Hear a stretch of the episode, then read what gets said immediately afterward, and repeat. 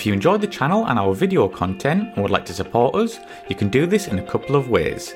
You can sign up to our Patreon site, which is a monthly subscription to one of our four tiers, each giving you something different from early access interviews up to exclusive unseen footage. There's also the option of a one off donation via PayPal, which allows you the option to donate an amount of your choice. Both options really help to keep this channel going and to continue putting out regular content for you good folk. So please take a look at aircrewinterview.tv forward slash donate and I thank you in advance. Thank you and enjoy.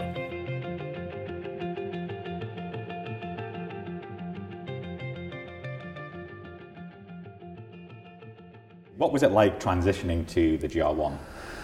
Uh, I mean, the actual transitioning bit itself was not real. I mean, Tornado was a brilliant aeroplane, a fantastic aeroplane. It was nice to be able to see out the window, but also a bit challenging. You know, get used to the idea of being able to see where you're going again, or uh, and everything else. So, but uh, a great aeroplane all around Tornado. The challenge really was having done this role here, where you had that level of independence and responsibility, including real operational tasks at that time as well, and every sortie you came back, you were judged against what you'd done.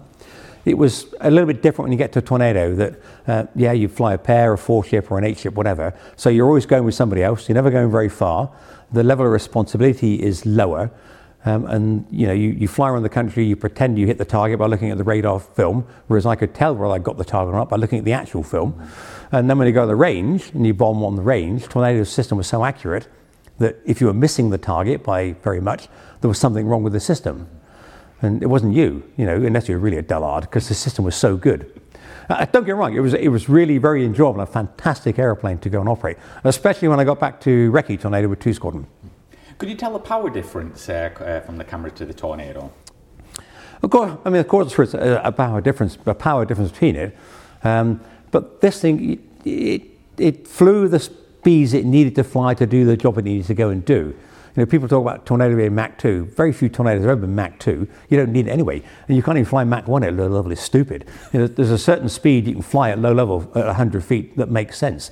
So this whole idea of performance, that's really got nothing to do with it. It's got to do really with the ability to get there, hit it, and get back again. You know, so the speed is just a component of that equation, really. Uh, I really enjoyed my tornado flying. Uh, you know, it was a, a great airplane to go and operate without a shadow of a doubt. But as a lifestyle, this was, was a better lifestyle as a squadron. Mm-hmm. And you say, because of the places you went and the things you did, really. Did a lot of Canberra guys just transfer to Tornado? Quite a, quite a few of the Recce Canberra guys transferred to Tornado.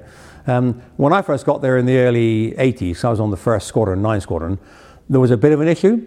Uh, it was a bit of a Buccaneer mafia oh, on yeah, the early Tornado. Yeah. Um, and so if you're not Buccaneer, Buccaneer you don't count. Uh, and so, so you came from Canberra. No, I came from Recce Canberra, you know. And so your ideas on tactics and everything else didn't count because you didn't count. Whereas for us, our whole aim of this thing is don't be found. Whereas some of the fast track guys wanted kind of to be found. So some of the extreme maneuvering they would do was really kind of giving their, themselves away. Whereas we would try to well, sneak around, sneak around and don't get found. Uh, and that kind of didn't go well down well with some of the guys on the on the squadron. So, did you ever fly the Tornado in live theatre? Uh, I didn't fly in the Gulf War. I went in, in Jural, op Jural.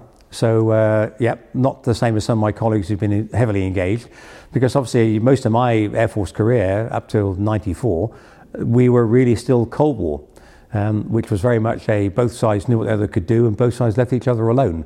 It's only with Gulf War One onwards, when the Air Force has been operational every day of every year, that things have been, you know, more uh, entertaining in that respect. So I didn't really see much of that. I mean, I've been to some interesting places in this, some which I can't talk about. Um, but yes, tornado wise, yeah, I did Jural, and, and, and, that was that.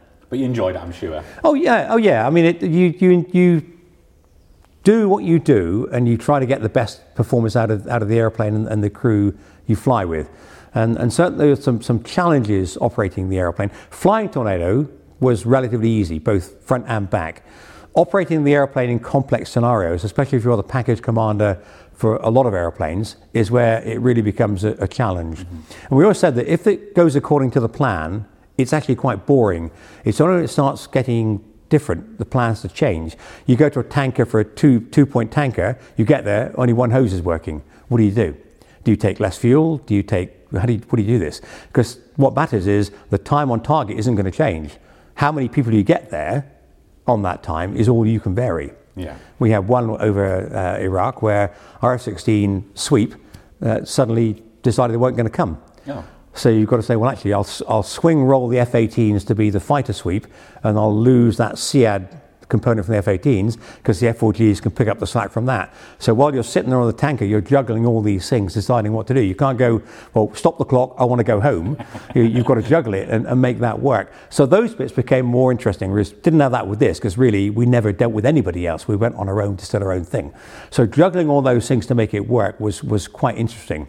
And when I was an instructor at Finningley, those are the kind of things you try to build in the scenarios for the students. It's not can you cope when it's all going according to plan? It's can you cope and not give up when it stops going according to plan? Mm-hmm. And that's what matters. So, Ken, you also had other roles such as squadron historian. How did that come about? Well, it came back because I arrived on the squadron in, uh, in 1977, and uh, every month the squadron has to write a document called the Operational Record Book. And they have a squadron historian that does that and anything else. And I arrived on the squadron, they hadn't done it for six months. And because my degree was ancient history and archaeology, the boss decided I'd be the closest into a squadron historian. so I started doing the ORB. Um, I then started also looking at the history of the squadron, and, and 39 had a really interesting history. And bearing in mind, in 1977, there were still guys around from World War One, the interwar period, and of course, a lot from World War Two. So we organised a squadron reunion in 1978, and had about 100 uh, old boys and their wives and, and girlfriends came back, and it was phenomenal to actually look at the history of the squadron and, and listen to the matter of fact way some of the guys talked about what, they, what they'd done in, in World War II. So that's how I got into my first book. My first book was called The Winged Bomb The History of the Squadron. And that was only because of all the great stories I'd picked up from being on, on 39, talking to all the veterans there. That must be brilliant. And you're also the founder of the Aviation His, uh, History Research Centre. Can you tell us about that? Yes, so, so again, having done the, uh, the, the, piece on 39, I then kept that whole aviation history bit going up to that point. I hadn't really bothered too much about it. But I then realized that a lot of these stories were being lost and that we needed to capture the stories and share them. So I then got writing articles for Flypast magazine, you know, writing other books and so on. Eventually became editor of Flypast magazine as well for, for a number of years, uh, and now there are about 50 odd books as well. But then I started saying, well, actually, with the move to the digital era and online stuff, then the ability to share things is important. So we formed the, the AHRC bit based on that, really, that people can then share documents, photographs, stories, and then we can, we can reshare them. So that's, that's the idea behind that AHRC bit. And part of what we're doing here now with West Raynham, with the Station Headquarters building, is that there'll be a, an aviation research centre inside the, the building here as well. Brilliant stuff. And you mentioned your books there. Where can we find them online? I, think generally, uh, I think about half of them are still in print. They're, they're all pretty much online. You can find them occasionally, put them on AHRC. Uh, uh, my son's company, Wing Bombed uh, Customs, he produces, uh, sells the books as well on, on his site. So you find them if you go to Wing Bomb Customs, their website has got them on. Um, and most bookstores. In fact, I delivered some this morning to East Anglia Books, Marilyn. She's got some today that she's selling at a show at Sculthorpe.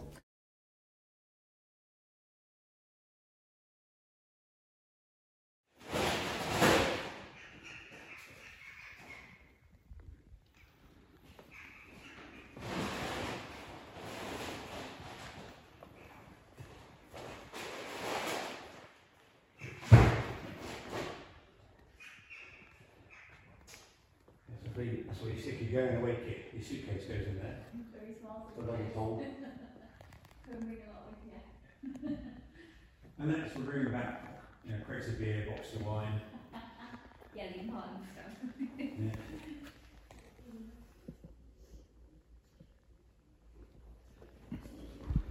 Because the airplane's been around so long, you get all sorts of interesting old things. So we, we have in one box. Okay, so from your position now sitting inside the, the airplane, you're sitting on the bank seat. So obviously you're sitting in a black hole, but if you needed to get out, you've got a handle between your legs, one above your head, and in theory then what will happen is the hatch above you will, will separate and go. If that doesn't, then explosive cord will detonate the hatch and blow the hatch up. If that doesn't work, you'll actually punch through the hatch. At least that's what it says on the on the tin. if you look forward now to where you are, this is where the navigation piece sits. This big orange piece here is the actual recce viewfinder. So under the nose is a prism, and you've got a handle on the right hand side, allows you to turn that to look fully forward, which is what we use at low level, vertically, which is what we'd use doing any of the medium level stuff, because you're not tracking the camera at medium level, you're tracking the airplane over the ground, and then you know the angle that the, air, the camera is looking at. So that's how we calculate the standoff from the target. We want to know which target we- we're at, what height can we fly, and then we actually track a line on the ground through the tram lines on here. I can actually turn it backwards as well and see under the airplane. So I can actually see the underside of the fuselage on this recce sight as well. So people often think it's a radar, but it's not. It's a, a straight visual viewfinder. The rest of what's on the front, only half what's in here is what was there in, in my day. So this right-hand side here, basic flight instruments up here, they've not changed. The main nav computer here is called a TANS, Tactical Air Navigation System. That came in as part of the late 70s modification. This piece here is missing. This is the Sky Guardian. So that's a radar warning equipment. We had a different one in my day, a straightforward RWE, but that's missing because it was still classified. But we think we found one to put in. This side here, obviously, a main compass, a GM7A compass. Fuel. And Then down this side, it's missing is the Omega. So the late period navigation kit was actually the Omega. And then because you've got self-defense systems now, you've got a flare dispenser here that allows you to dispense flares and a little um, smiley face on that's drawn on the on the button. And the pilot's got one of those as well. And then while you're sitting in there, the table will come out and sit on your knees, and that's where you do all your all your writing and your, your recording of your in-flight reports and things on the on the knee. To the left-hand side of you here, this is the camera control panel, and this has changed almost entirely since my day. The top set of buttons here, these are the F-95 tactical cameras. Even though in the later part of the squadron's life they weren't using them, they're still in. But all the other switches I knew, setting the F-96 cameras and everything else have all gone. Um, there's a couple other camera settings in here for some of the more modern cameras. This tray here, in my day, was a System 3 in the two aeroplanes we had it, but in later life again was a different a different camera.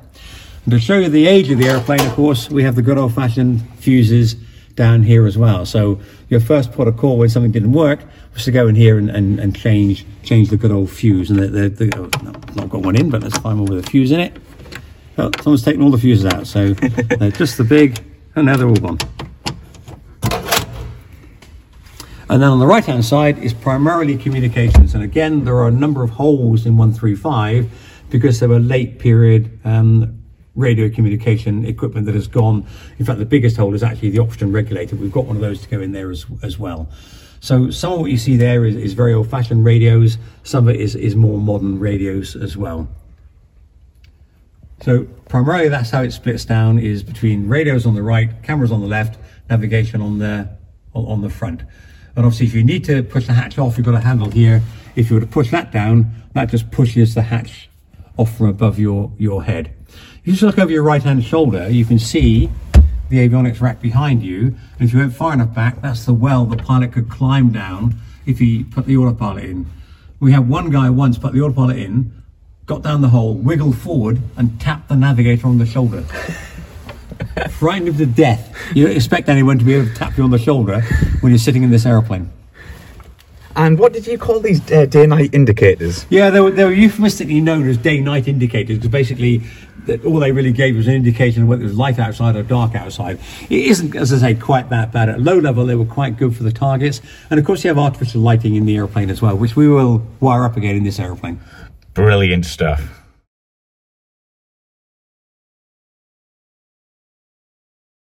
So we've got some personal questions here Yeah. from me. Yeah, you can. So do you have any hobbies?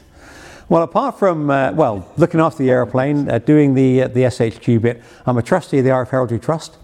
So, uh, organised units that have badges, the official badges, then we research the history of the badge. Why is the badge the shape it is, the colour it is, the, the, uh, the motif and the blazon that they've got on the badge?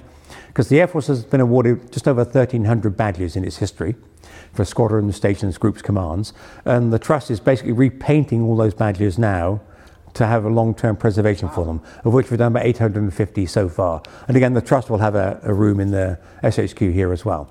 I do that. I'm a volunteer researcher and guide at Marham, Heritage Centre at Marham. Um, yeah, so I've got a few things on the go. Yeah. I think I know the answer to this one, but favourite aircraft you've flown? Right, it's got to be the PR9. But again, if I looked at it operationally from the point of what was the most fun aeroplane, Tornado is the most fun aeroplane. The most fun role and squadron is 39 and the PR9. It's a bit of a double answer, really. Yeah. While I was Flypast, of course, I was very lucky. I flew in Mustang, Spitfires, B-26s, all sorts of things as well as Flypast editor, and that was that was quite entertaining and, and enjoyable, especially flying types where I'd met veterans who've flown them and written stories about them. And so flying in it, or at least even sitting in it, gives you a much better perspective on what they would have done at the time.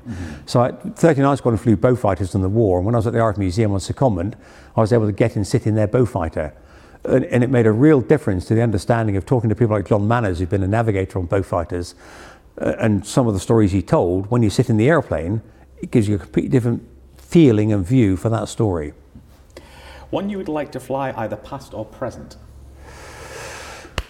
Yeah, that's a good question. Uh, people say, you know, what, what I, do I want to go fly in the two Spitfires that are around? Not particularly. I'm not that interested so in going to fly in a in a Spitfire. Perversely, actually, one I'd quite like to go and have a go in is is, is um, Bristol Fighter. Okay. Yeah, right. yeah. Pro- again, because again, the 39 Squadron have flown Bristol fighters, and I've done quite a bit of work on the Northwest Frontier province of India and air power in, in there, and the Bristol fighter was involved in that. And it's just one of those airplanes that has that sort of interest.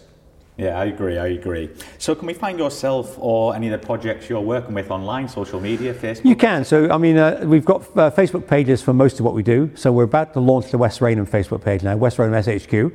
That's a, a charities project to develop the building for a, research centre and charity use. And so that's looking for volunteers and eventually donations. Um, this, this one, XH135, has a Facebook page.